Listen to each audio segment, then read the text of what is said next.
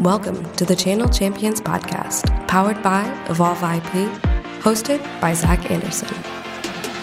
Today, we'll explore the always evolving landscape of the IT, telephony, and communications channel.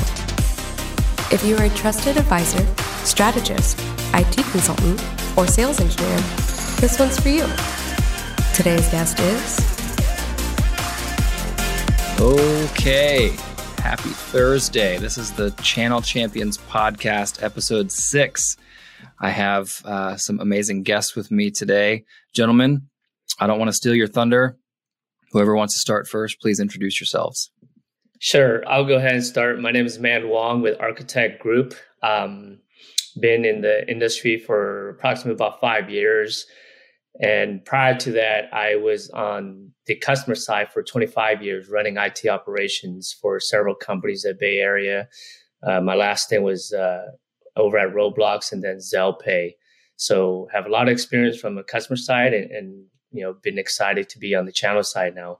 I'm Josh Mitchell uh, with Arkitech Group, and uh, I'm six months shy of my 20 year anniversary of being an agent. Started in uh, January of 2004. So, yeah, long time.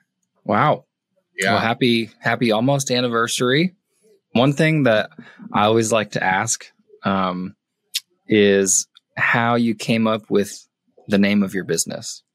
That that's that's a good great question. Um, we started. Josh and I were partners. Uh, we started. We worked before Arkitech Group uh, mm-hmm.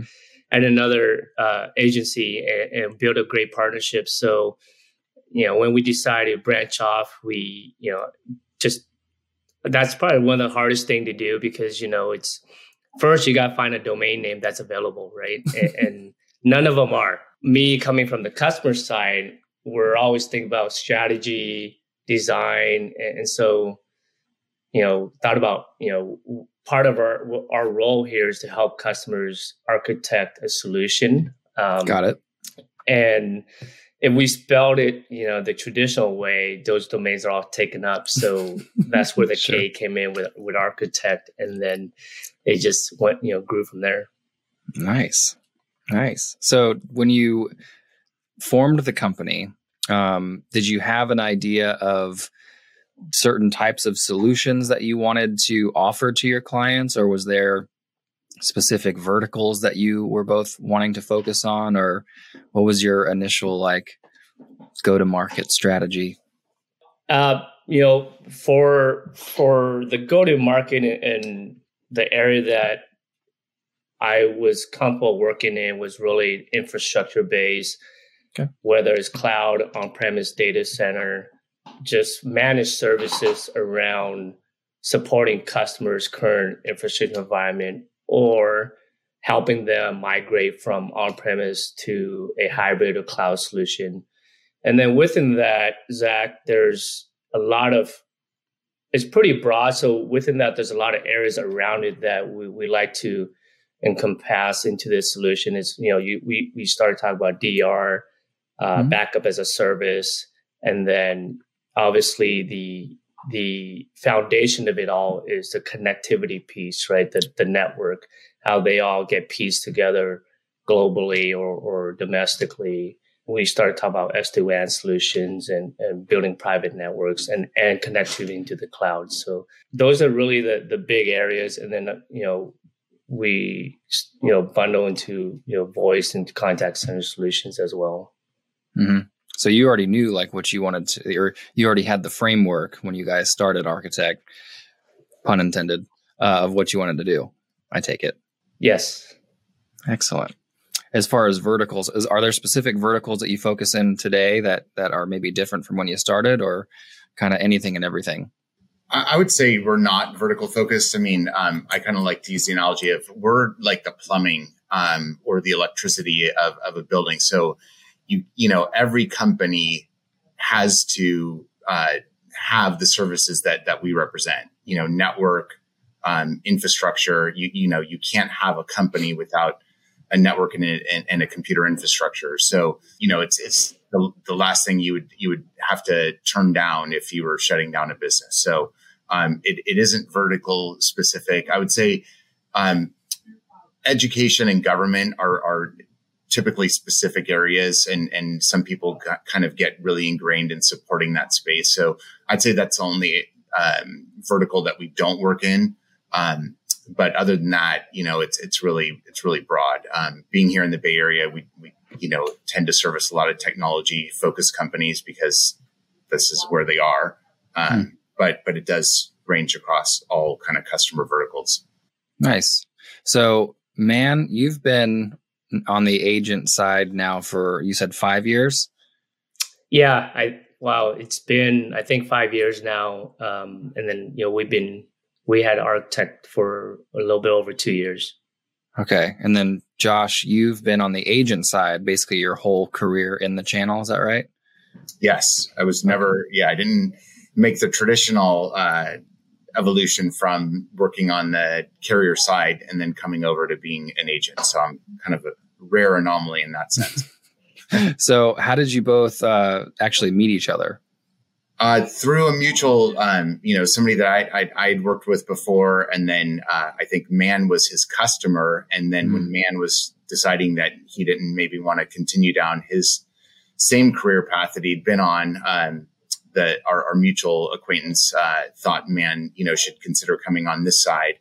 Mm. so we met through a mutual acquaintance, and and really just kind of, you know, in the beginning, Man was leaning on me a lot for. Um, just kind of really understanding this world and how to navigate through the supplier landscape and, you know, um, what's the best way to support clients um, and so forth. So, um, in the beginning, it was it was me kind of coaching him a little bit in in, in terms of you know the best way to succeed in, in this space. Um, and I was obviously very glad to lean on his uh, technical expertise and and you know his customer centric view of uh, of us, right? Mm-hmm. He, he's worked with us from the customer side. So um, I think uh, our skill sets complement each other pretty well. That's great. So, man, I got to know what made you want to uh, go over to. I hesitate to call it the dark side, but no, that's what I call it. So, uh, it's well, a couple things. One is I've always had this entrepreneur mindset. I've always wanted to you know veer off on my own and, and, do something on my own and start start a business um, of course it, it's when you work in the corporate life you, kind of get you know you get so into it you know you're you're moving up in, in, the the corporation and and then it just gets harder and harder to to step out of it um, mm-hmm. you know finally I, I came to a point where I, I knew you know i had to either do it now or i would continue to work corporate until I retire. So at that point, I just made a, a cognitive decision to just take the leap, um, leave corporate, and you know had a conversation with my wife and, and mentors of mine, and you know one of the best advice that was given to me from my previous uh, mentor and boss was you know the best you know best bet is to bet on yourself. So I did, mm-hmm. and and made that leap of faith and, and never looked back. I, I love what I'm doing and I've uh, been fortunate to have great mentors like like Josh, who um, was very helpful at the beginning, the first couple years, to just have someone to call. You know, and I call Josh all the time, getting advice and, and getting introduced to the business and to the the partners and, and the channel uh, mm-hmm. side of things. So it, it's been amazing. That's great. So as far as like the last five years that you've been in the channel, man, um, I guess for both of you, you know, the, there a lot of things have happened in the last five years, obviously. Yeah. so, but being new to the to the channel or the agent side, I guess, um, man, what's that been like for you? Like, what's what's the experience been like? How, how much has it differed from the uh, the carrier side of things for you? Well, for, for me, I didn't know any better, right? Coming from someone that ran IT operations and uh, was always on the customer side. But, you know, through the five years, I, I have seen a lot of changes, uh, a lot of cons- consolidations, and mm-hmm. there's a lot more suppliers coming into the the ecosystem where we mm-hmm. can offer these solutions to our customers. So, which is great. Um, you know, we're constantly seeing the the channel evolve and having different type of solutions where we can we can bring to bear to our customers. Mm-hmm. And that's really great for you know the agency and the business that what we do. It, va- it validates uh, what we're doing um, because you know instead of the, this this agent world shrinking, it's it's doing the opposite. It's growing tremendously, and and so more and more companies, I think, are are understanding the value we bring as well as um, you know the value it brings to them to have knowledgeable, technical uh, sales folks that are bringing them you know opportunities that that really fit into the sweet spot of of their offerings. Mm-hmm. So it's I've always told customers that it's it's this model really is a win-win-win, meaning I believe the customer definitely benefits from having us involved. Um, I believe the carriers write better deals with us involved, meaning hopefully if we're, if everyone's doing their job right, we're bringing them deals that again are just right in their wheelhouse where, you know, that their offering is very specific, uh, and, and set up to, to successfully deliver the types of opportunities that we're bringing to them. Um, and from the customer side, it's it's shortening that that buy process and helping them weed through really a lot of, of, of different kind of sales um, noise or or maybe confusion where you know there's truly a lot of choice in the marketplace. So how do I really understand what the right fit is and solution? Um, hopefully that's you know part of the value that we're bringing to them.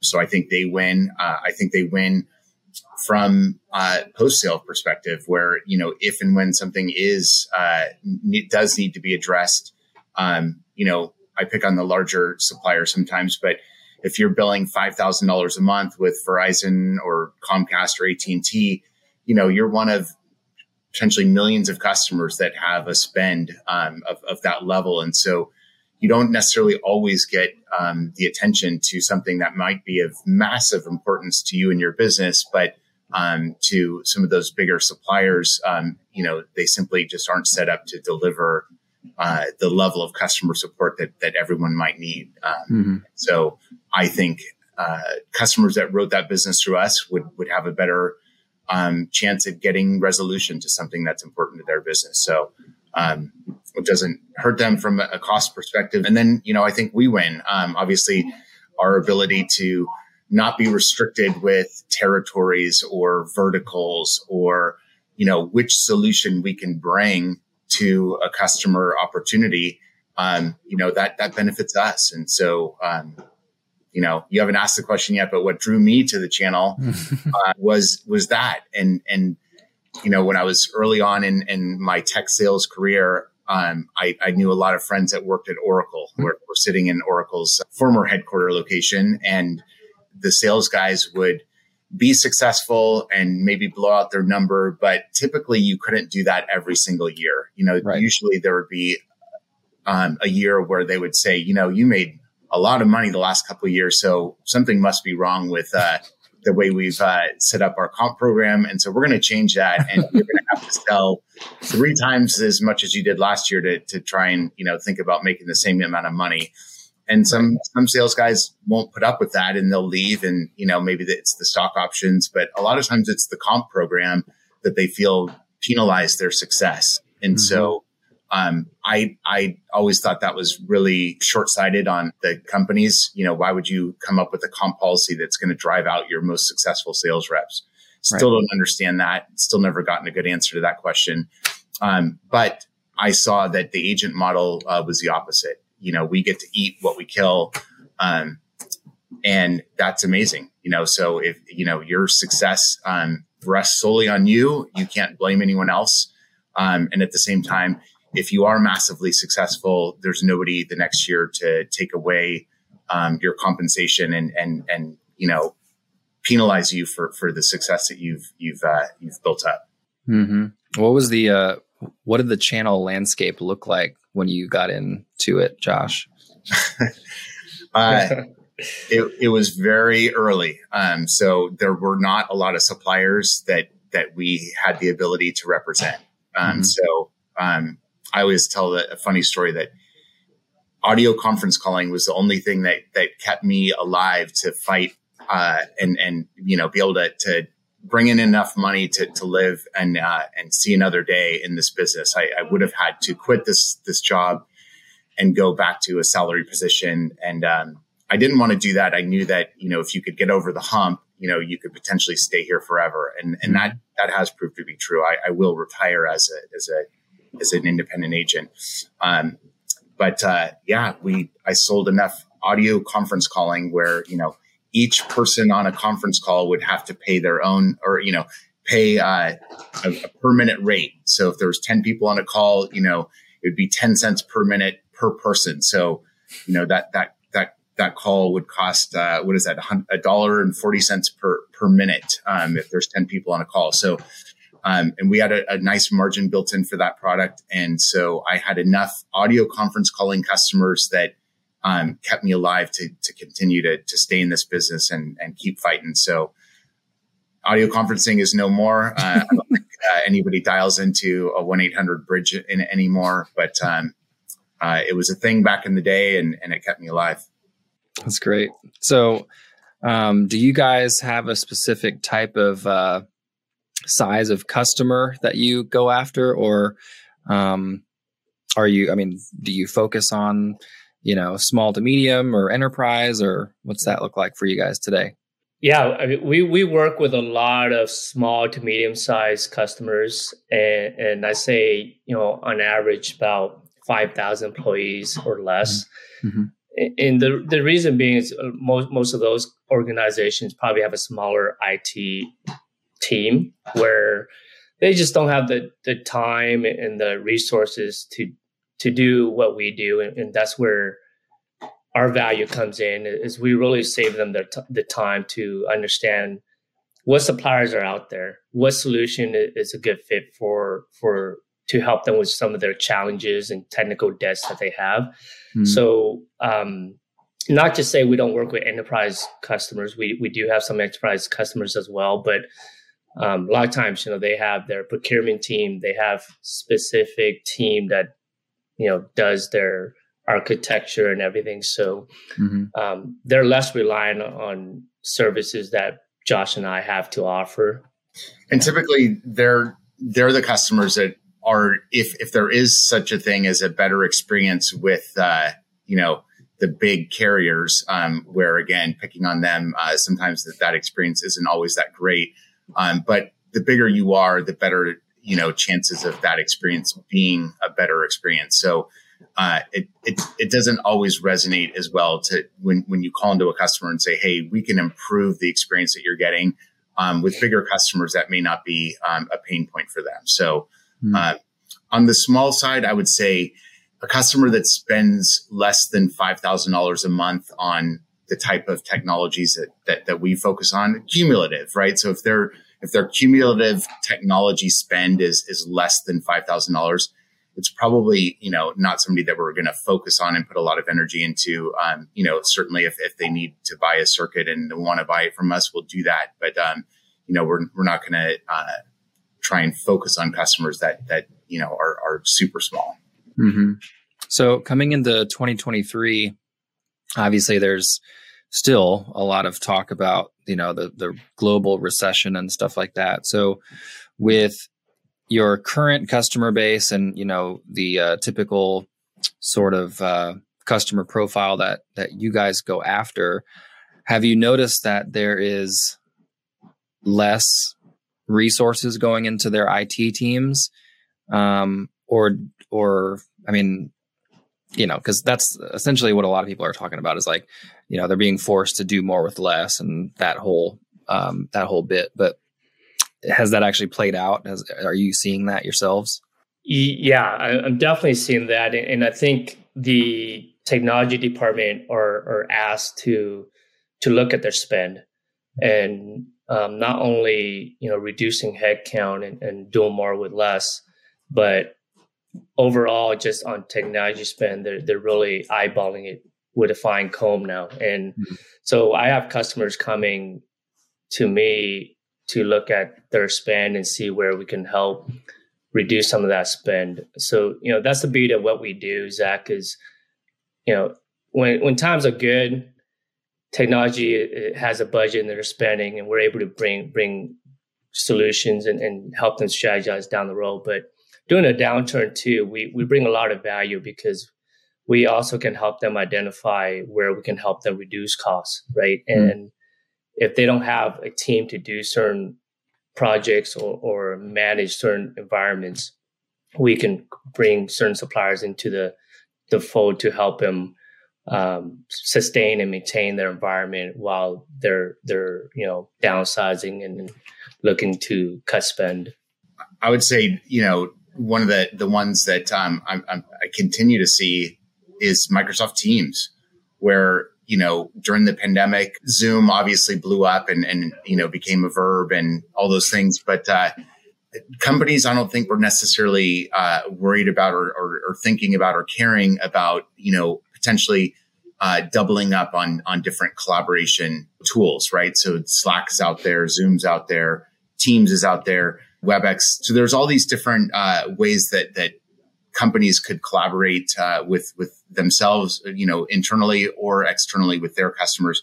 And and this year we're starting to see a lot of customers that are saying, "Hey, um, we don't want to double up Zoom and Teams. So you know, we're going to make a a a company decision to uh, standardize on one or the other technology because we want to save money um, and drop one of one of the two. And, and mm-hmm. teams seems like they're doing pretty well. Um, you know, most customers you know have some spend with Microsoft already. It makes sense to you know look deeper at, at technology. You know, you're not going to displace Microsoft altogether. You you could displace Zoom. Um, easier than you could probably get rid of all of your Microsoft out of your environment. So um, Teams, I think, is is doing well as a result of, of this pullback. That's mm. from my viewpoint. It seems like more people are asking about Microsoft Teams and doing Intune migrations, and you know more SharePoint, OneDrive, you know more Microsoft centered pro- projects, um, and and you know potentially reducing other collaboration spend. Yeah, yeah. To Josh's point, and you know, similar to to that, I have customers that say, "Hey, we're already paying for Microsoft E5 license. Mm-hmm. We can get Teams Voice, we can get security, we can get uh, endpoint protection. Why are we using all these other third party providers when we're already paying with Microsoft?" So there's definitely that consolidate consolidation effort and cost cutting measures to look at that holistically. So yeah, Microsoft Teams is certainly interesting. Um, before I got to Evolve, the the most of what I knew about Microsoft Teams was you can chat with people, you can share some files, you can do videos, but being here, it's it's crazy. Like there's so much more to Microsoft Teams than that. So like, do you still have you know customers that that only know Teams for that, and like you kind of have to introduce them to the, the voice capabilities or you know consolidating uh, their you know PBX for example, and they can run voice through it. Right? Is there still a lot of that going on? Like they don't really know like the capabilities of it. I think I, yes is the answer. Um, I think from my experience, most people know that Teams can become their their voice platform, but they don't really know how, how to make it work. Mm. Uh, and so, you know, they think, you know, oh, Microsoft's just going to be my my new phone company. It doesn't quite work that way. Um, so th- there there is a little bit of education in terms of how do you get teams to to displace, you know, your old ShoreTel or, or call manager. Um, and and become your your phone platform and and there's multiple different ways to to skin that cat um, and so I think that's part of the education is is just helping them walk through the different options and what what makes the most sense for them and uh, wh- which companies you know might be good partners for them. Um, some of it too is is interrelated to other applications, um, right? And and so uh, if if you need your phone platform to interact and and have um, dependencies on other applications, you know that's another area where sometimes they could use some outside consultants uh, to help you know think through all those those different scenarios. Mm-hmm. So with something like Teams, uh, lots of suppliers sell Microsoft Teams. So, as a technology advisor, strategist company, how do you like what's your what's your thought process of landing on a supplier for a you know for your customer? I'll go first. Uh yeah it's it's um it's interesting because when someone says you know they'll, they'll come to us and say hey we want to use teams for voice. I, I think you know ultimately what, what we like to do is get on a call and understand what they're trying to do right? And, and what sets of features are must haves that they need for for whether they're um, for their typical phone system. Uh, every every customer is different. They have different type of routing and different requirements. So, you know, really based on that, I think we, you know, then we we can decide do they want to do direct routing or do they want to use, um, you know, go direct with Microsoft or use another UCaaS provider that can come and integrate because if Teams is pretty limited with, with the features that you can do with it. So if a customer has certain requirements that they need and, and are must haves, then there are times where you can't go direct with Teams. So you would have to partner right. with a UCaaS provider that has those features, right? So that's right. Um, every customer is different, and so you know that the initial assessment is really very critical to identifying which partner to put, you know, which suppliers to put in front of them. Hmm. Yeah. So, so to just expand on what Man's saying, I think just, yeah, just a really deep discovery and asking a lot of questions that the customer may not have even thought should be a consideration when they're thinking through this and just bringing in a lot of um, questions and, and things to think about. Um, that's pr- pretty much, I think, our, you know, where we can provide value to a customer is, is really making sure they're all the considerations have have been documented, um, and then based on that discovery, that helps lead us to uh, where we think you know choosing the right supplier would help them realize those objectives. When you're going through this discovery process with a customer, do you typically start with like more C levels first, or do you kind of start with the IT leadership and work up from there, or um, what what have you found to be most successful?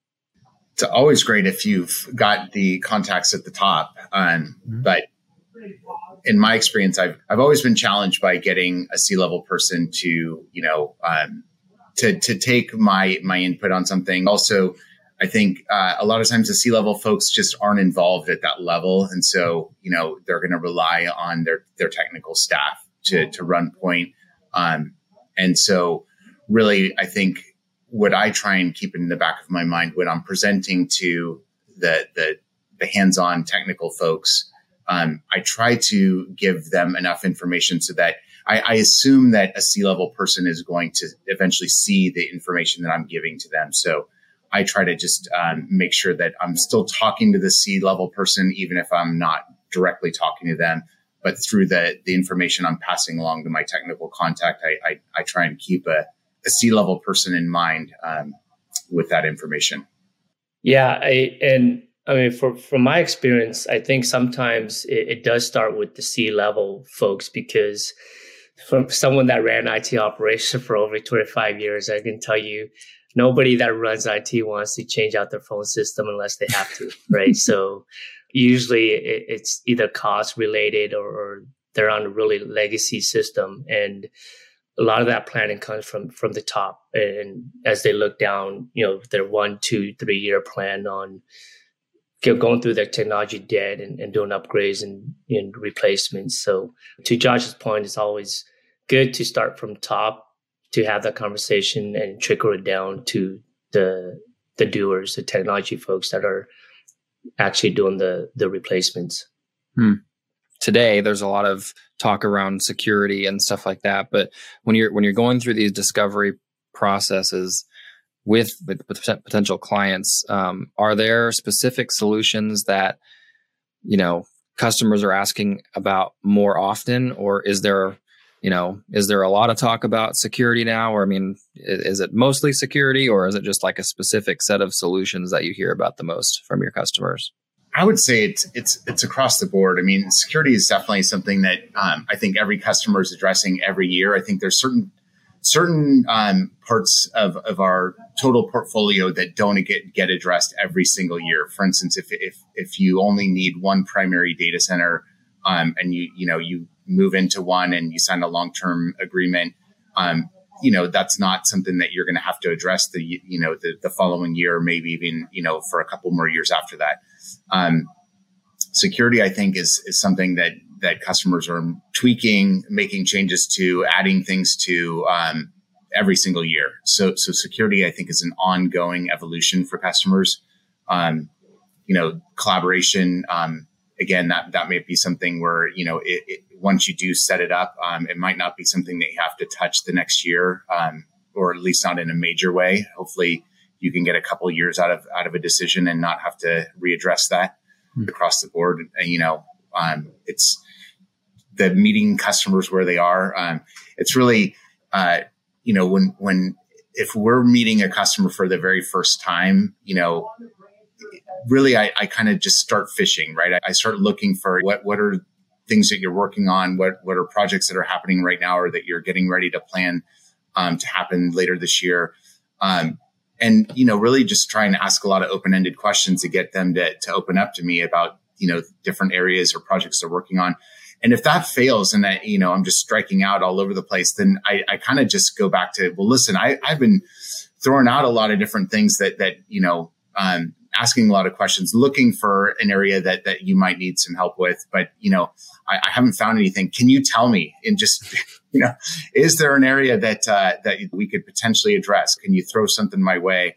Um, and, and, you know, let me take that back and see if there's some value I can bring to you. Um, so, uh, yeah, just really just trying to find something, uh, an area where where they could use some some some resources. I mean, I like to tell customers, look, there's nothing that I can do for you that you probably couldn't do yourself if you had unlimited time and resources, right? So, right.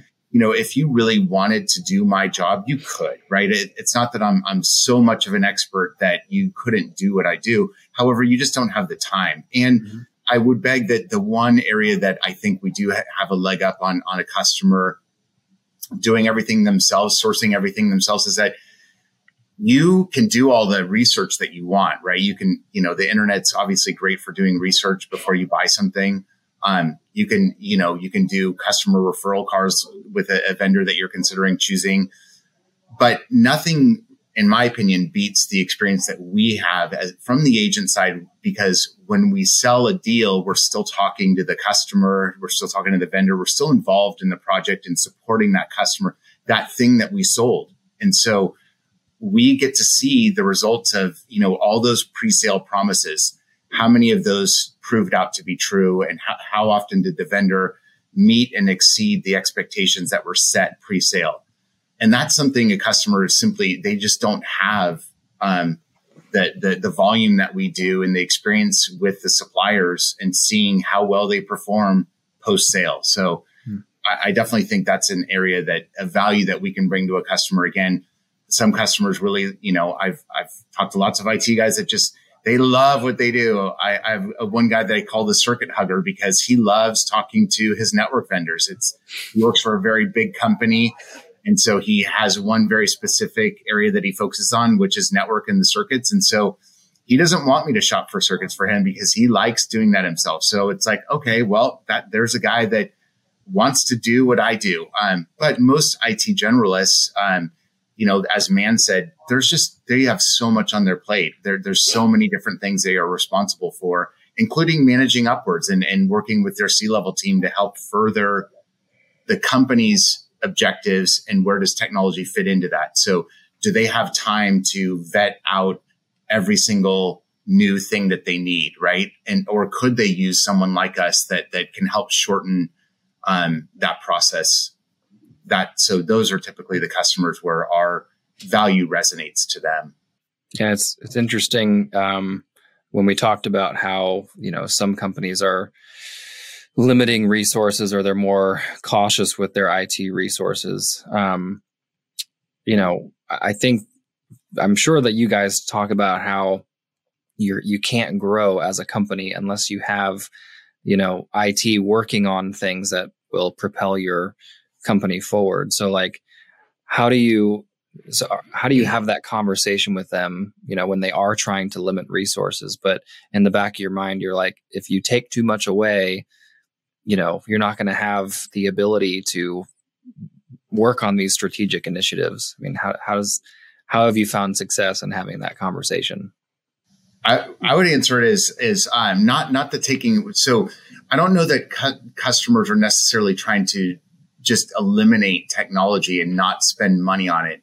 Um, I would say another way that I try to help customers um, think about technology spend is it's it goes back to you know the one I like to throw out there is you know hey Mr. Customer, do you guys employ your own janitorial staff to clean your offices at night when when when you guys go home? No, right? That that's something you know.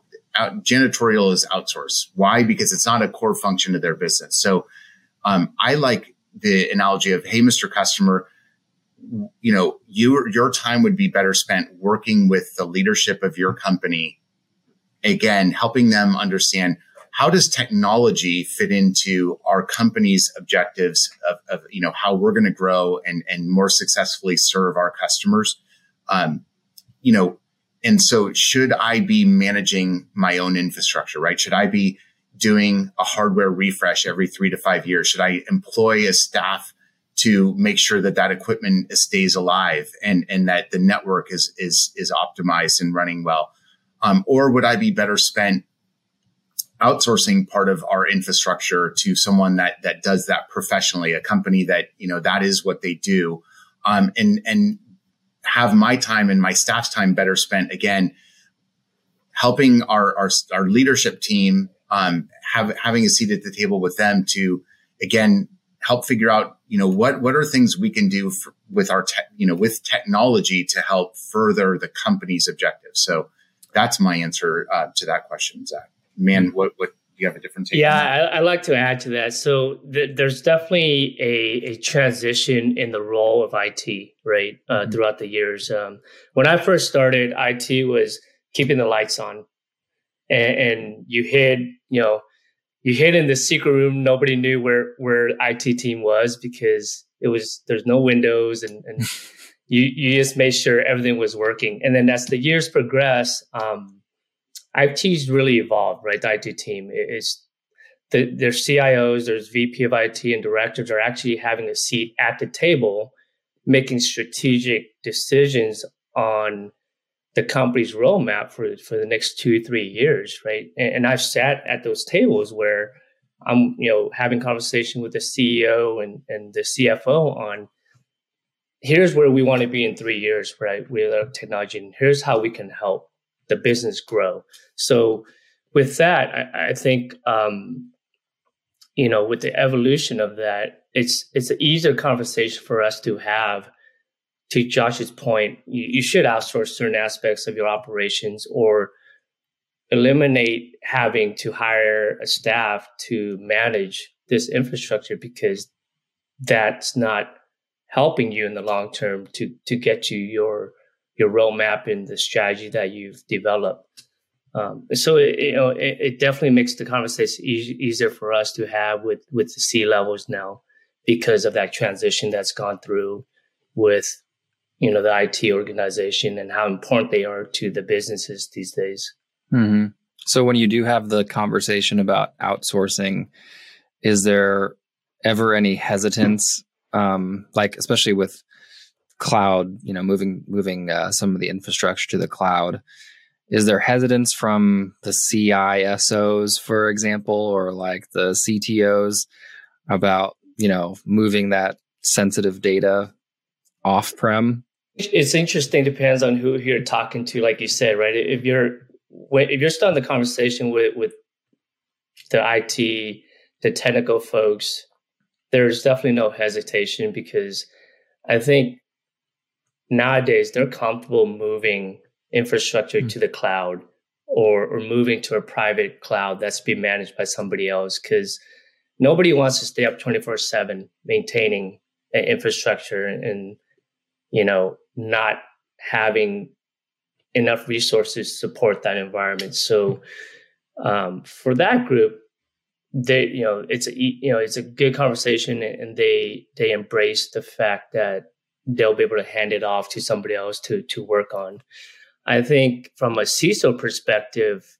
uh, absolutely and that that's the job right it, is to make sure security is is there and their environment is not being compromised because uh, the reputation of the, the business is going to be impacted and if you do the calculations based on the company's revenue that that could be huge. Yeah. Um, if they're compromised. So yeah, I, I don't think uh, there's many IT leaders that are concerned now that um, you know moving infrastructure to a cloud environment means that they're going to be you know they're no they're no longer needed, right? So um, I, I, I like to think about uh, you know back in the day everybody had an exchange server, right? And so every every few years you would have to upgrade to the new Microsoft uh, Exchange environment, and that was a big deal. Um, and then at some point, you know, G Suite came along, and you know, O365 came along, and very few organizations host their own, you know, mail servers anymore. Um, and that led to the phone piece, right? So I think customers early on were having a hard time understanding that a phone could be in, in the cloud. Your phone platform could be in the cloud versus in your closet down the down the hall. Mm-hmm. Um, and so to me, mail helped, uh, you know, that that transition. So when when I would bring up, well, hey, listen, you don't have your own mail server anymore. Why why do you think you still need a, a PBX down the hall? Mm-hmm. Um, and I think then that led into infrastructure in the cloud. So AWS is not new anymore. Um, right. I customers, you know, maybe five years ago or longer, um, they couldn't imagine their infrastructure not being self-supported. But nowadays, that that there's there's less customers now that are are thinking that way. Um, so now it's more how do we how do we secure that cloud? How do we you know some of the, the same implications for supporting your infrastructure just because it's in a cloud environment are still there. So you still need IT leaders thinking about uh, the best ways to support their environment, whether they're you know um, in a cloud or not. Mm-hmm. So I don't I don't think IT leaders are thinking that uh, moving to the cloud is going to put their job in jeopardy. so since we're talking about cloud, you know I'm going to ask about DaaS next. So what has been your experience with um, having the conversation with customers around desktop as a service? Like, are they, you know, since you're saying that they're they're not super weary about moving their infrastructure, I mean, what is that conversation like um, when you introduce VDI? Man, you take that one. Sure, I it, it's it's uh, I think for for VDI is really uh, case by case basis per customer because you know, I, I, I have a customer we're working on right now with with Evolve, and, and we're in POC stage, and, it's a perfect situation because you know they came to me with a challenge, and their challenge was you know their engineering team were using these engineering workstations on premise, um, small you know small IT staff, not a lot of folks that are supporting the system, so you know, a couple of challenges they they have is one, they have to replace the hardware because they're getting old, and engineering um, workstations a lot more expensive than regular uh, workstations, right? Mm-hmm. You know, they got more resources, better graphics card to run their AutoCAD. And then the other challenge is, is, the amount of data that they have because these AutoCAD files are huge. And then the, the speed of pulling the data to the workstation to work on becomes challenging.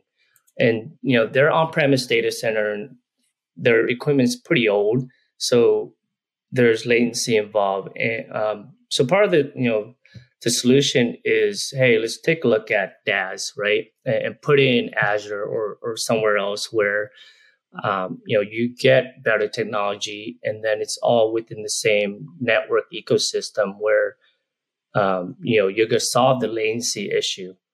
And third is you can scale a lot faster, mm-hmm. right? And, and, the amount of storage you need can just scale up to, I wouldn't say unlimited, but I mean, you can go up to petabytes of data if, if you really wanted to. Um, and lastly is, is the ability to support these workstations. Right now, you no longer need a staff just to walk over somebody's workstation and figure out what's going on with with their engineering system because now when you have it in in, in the cloud desktop as service if there's an issue with with your system they have templates that you can easily just spin up and, and you're up and running again. So um, there's there's the scalability there's ease of support and then um, you know you solve the latency issue as well so i think it's fantastic for that that use case and it's not you know perfect or great for every every single customer, right? But there's there's definitely use cases out there where DaaS is a great option for companies. Yeah, I'm curious. Um, you know, selfishly, I'm I'm curious to know why it's not more. Um, why why more advisors aren't talking about it?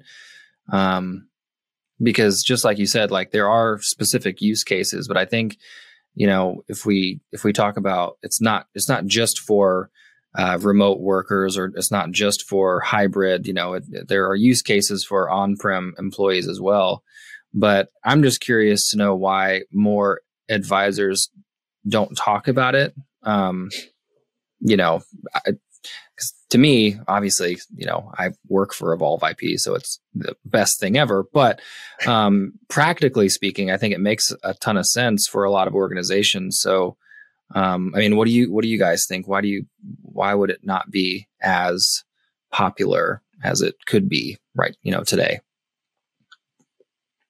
I mean.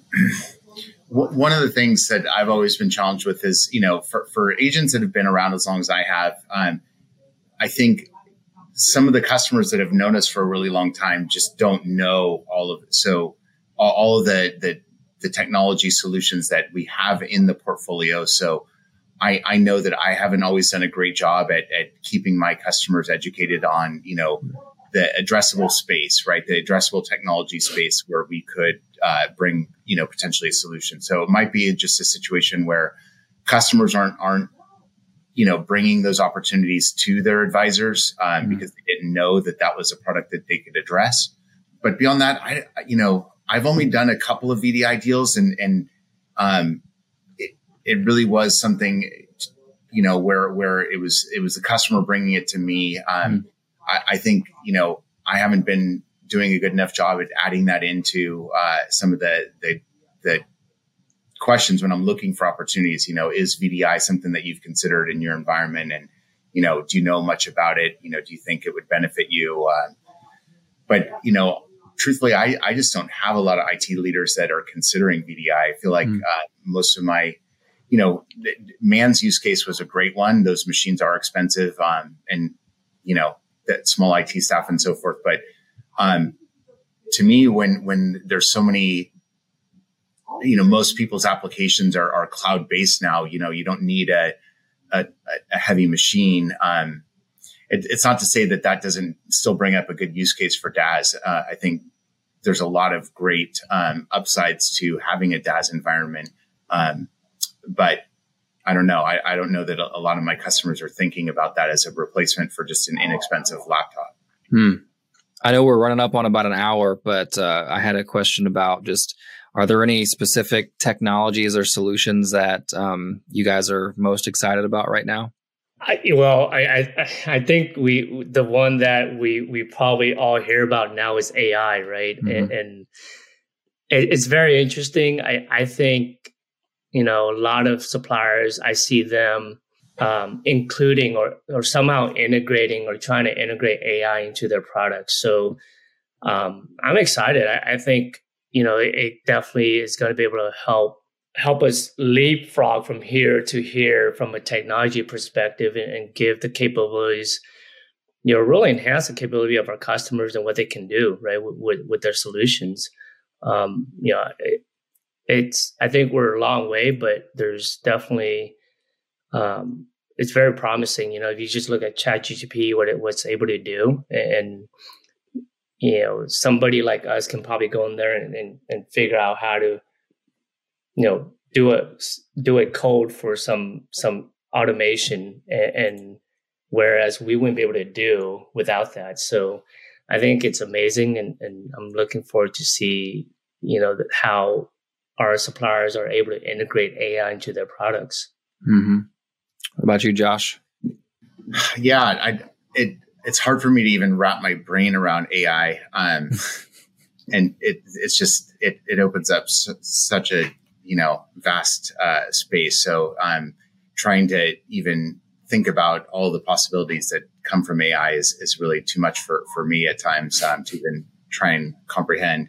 I think for me personally, I I kind of grew up in in my career selling network and, and voice, and so um, in in data center, um, but never infrastructure as a service, right? So never selling, you know, hey, instead of just selling you the space, power, and cooling for your infrastructure, I want you to consider putting your infrastructure into a, a managed private cloud or a hybrid cloud um, or a public cloud and, and supporting it in, over there. So for me, um, you know, man, man's experience was was you know, supporting infrastructure. Mine was selling the, the warehouse that you put your infrastructure in, but never really getting involved in talking about all the different compute resources.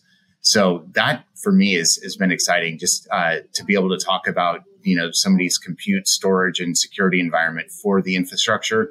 Mm-hmm. I personally, uh, those are the conversations that are really fun for me. And uh, sometimes they get go way over my head and, and I'm getting lost uh, when when they're getting into the specifics of the, the computer environment. But um, still fun for me to, to to be part of those conversations. So that's what that's what's fun for me. Excellent. All right, and lastly, um, I know you said, man, you were working on uh, uh, an opportunity with us, but what's you know um, what's it been like working with Evolve IP? It's great. Um, I you know I work with Ryan, but I think the whole channel team is amazing. I met met them out at, at Channel Partners, and you know that's that's what I that's why I love what I do now is, is one I could help my customers right and, and agnostically where we're really sitting on their side of the table and making sure we're doing what's right for them, um, and then you know in addition to that, it's what's been amazing with my journey the last five years is meeting the channel partners, the, the team that we work with, with all suppliers, and you know, a lot of them I became friends with. Just you know, we build a long term relationship, and it's really a close knit ecosystem. And mm-hmm. you know, for for us to just have fun doing it, it's amazing. I, I think the team over at Evolve been very supportive. The POC has been go- going great. Um, I've been on on all the calls, and you're you know the, the team there is just very responsive. I see the emails responding right away and then um, they're, they're providing exactly the support that my customer needs. So so far it's been an amazing um, collaboration between us. That's great. I love to hear it. All right. Well what i like to end with is um, if you could go back to your you know when you first got into the channel um, first got into the technology space. Um, what advice would you give to yourself uh, with all the knowledge that you have now? Go ahead, Josh. I guess uh, you know just just stay current on on the technology uh, landscape, and and honestly, that it it's it's um, kind of easy to do if, if, if you develop a good relationship with, with good customers that are smart and, and they trust you and you build good rapport. Um, you know, I have, you know, five to 10 customers that when, when I'm curious about, uh, a, a, new technology, um, that, you know, I'm, I'm hearing a lot of stuff about and I'm curious to get, you know, the customer's perspective on, you know, is this something that's on their radar and what are they thinking about? Um, I, I love to be able to ha- have um, these customers that that will give me that time and just yeah, Josh, I'll, I'll meet you for lunch and let you know we can. I'll let you pick my brain on that subject or what have you. So, um, you know, but staying current on on the trends and the shifts in in technology and and what customers are doing, I'd say that's probably just you know of paramount importance because um, you know when customers bring something that they're hearing about to you. Um, and, and if, if you're not up to speed and you miss that opportunity, um, then, you know, they're, they're less likely to come back to you, um, you know, for help with with something that they're thinking about. If you know, coming to you is isn't beneficial to them because you're not up to speed on on on what's happening out there. Love it. For for me, I mean, say you know, in addition, what Josh uh, talked about is obviously you know staying up with technology because it, it's changing so so rapidly. And um, you know, one other thing I like to add to that, Zach, is I don't have you know as long as a tenure as Josh in the channel. I, I've been in for five years, but if I had to go back to tell myself, give myself advice, it would be spend more time with, with people that's been in industry, that's been in industry for a long time and absorb the information and ask as many questions as you can to learn um, how they became successful because every one single one of them have their own ways right? And, and, they they don't all do it the same way. And one thing i did learn throughout my journey is just be yourself. It, it's don't try to be someone you're not. Uh, and i think i think i to be honest i tried to be that person when i first started and you know hey i want to be this this type of salesperson and it just didn't work well for me. So, um, you know, I sat down and said, Hey, you know what? I'm just gonna be by my, be myself. And mm-hmm. I think that just works out better in the long run. That's great. All right. Well, thank you both so much. Um, how can uh, people find you, reach out to you? Um, you on LinkedIn, I take it. I mean, what, how can people reach out to you? LinkedIn, arkitechgroup.com. Um, yeah, we're not hard to find. There you go. Anything uh, fun coming up uh, with the business? Any events you're heading to or anything like that? Uh, gosh, we just wrapped up Vegas. That was really, I thought, beneficial. Very. I think there's some stuff later in the year. Hopefully, we'll we'll do well enough to do presidents clubs, which are really fun and nice reward for the work we put in. So um, there you go. Yeah, there's always good stuff. Excellent. All right, gentlemen, thank you both so much. Um, it's been fun. Thanks so much for coming on. Thanks, Zach. Appreciate it. Awesome. This was you. great. Yeah, thanks, Thank Zach. You. That's a wrap on this episode of the Channel Champions podcast. You can find this and all our episodes on Apple, Spotify, YouTube, or your favorite streaming platforms. If you have any suggestions for future episodes, guests, or topics, please reach out to us. We appreciate you coming along with us on this journey and hope you'll be back for the next episode. Until then, stay tuned, stay connected, and stay inspired.